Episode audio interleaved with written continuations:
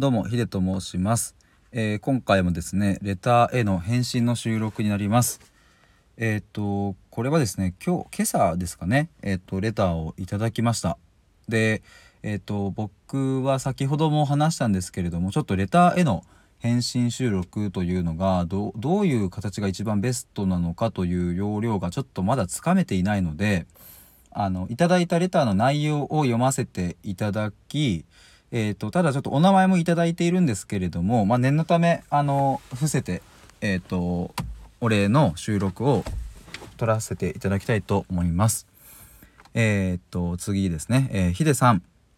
おはようございます。えーレターをいただきありがとうございます。先日はライブにお邪魔させていただきました。興味深い内容で楽しかったです。えーフォローもしてくださりとても嬉しいです。どうぞよろしくお願いいたします。ということです。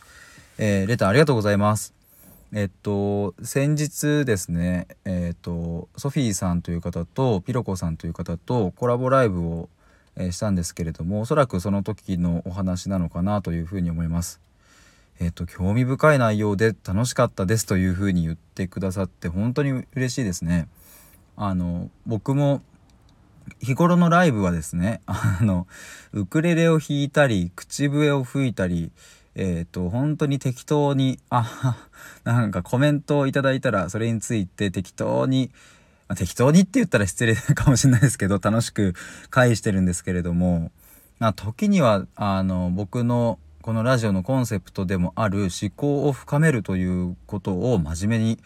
話してたりします。えっ、とそうですね前回のそのコラボライブでは、まあ、愛とは何かとか欲望とは何かとかあとは教育子どもの教育とか、まあ、日本における生きづらさみたいなことをテーマにあの3人で、えコラボのトークライブをしたんですけれども本当に楽しかったですね。やっぱり僕はあの結構昔から、えー、と人間って何で生きてるんだろうとか宇宙って何なんだろうみたいなことを幼ながらに小学生ぐらいの時から結構考えていて